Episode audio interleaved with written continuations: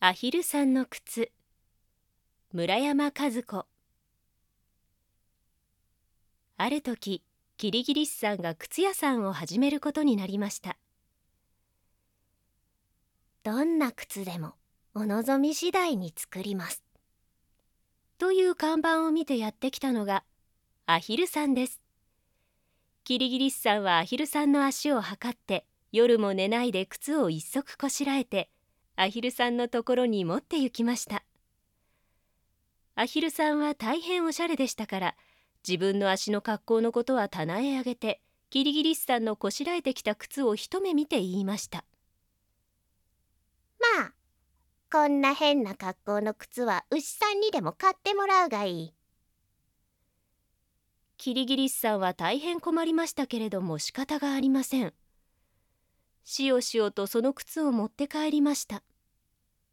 そしてそれをお店へ並べておきましたが、あんまり不格好なものですから誰も買ってくれません。おしまいにはその上へほこりが積もり積もって、とうとうどこに靴があるのやらわからなくなりました。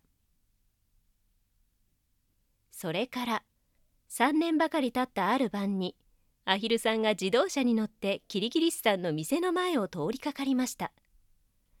アヒルさんは自動車の運転手になったばかりでしたから、あんまり上手に自動車を動かすことができません。あっと思う間に、キリギリスさんの店の中へ自動車が入ってしまいました。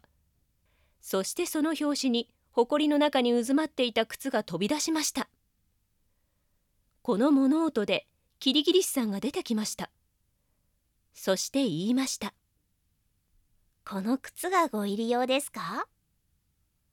アヒルさんは仕方なく申しました。そうです。これをください。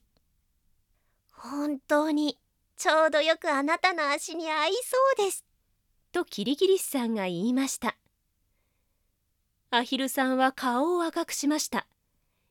キリギリスさんはさんねんゴロゴロしていた靴が売れたので、どんなに嬉しかったでしょう。けれども、その靴を初めに注文したのが、このアヒルさんだったということに気がついたのは、それからいっしゅうかんあとのことでした。